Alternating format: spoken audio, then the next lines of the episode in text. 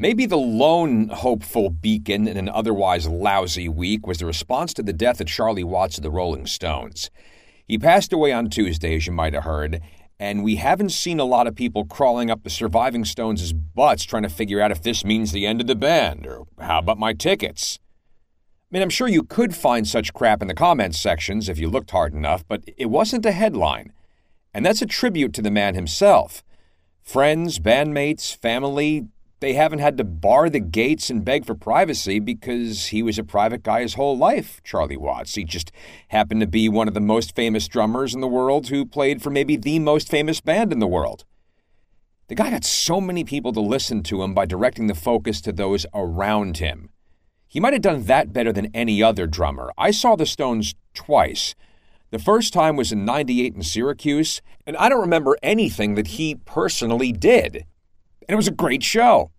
The second time, also a great show, 2015, Raleigh. I only remember one thing that he did, and that's only that because by then I was a drummer myself. But even so, I had to remind myself during the show to watch him from time to time.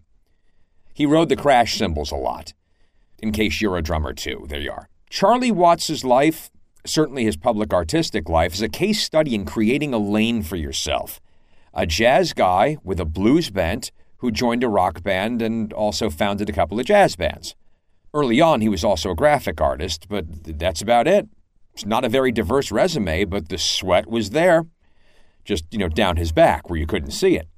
Since this is a show about doing more stuff while taking less crap, I would like to muse in detail about how he did all this, but the man didn't leave a lot of clues. That wasn't because he was evasive, he was just focused. So let's say we just follow that example and focus on his music. Second this is over, go crank up the stones and enjoy your weekend, all right?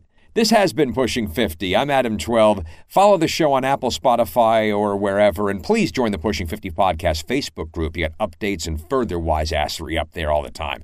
Hear you again next Friday. Have a good one and don't take none.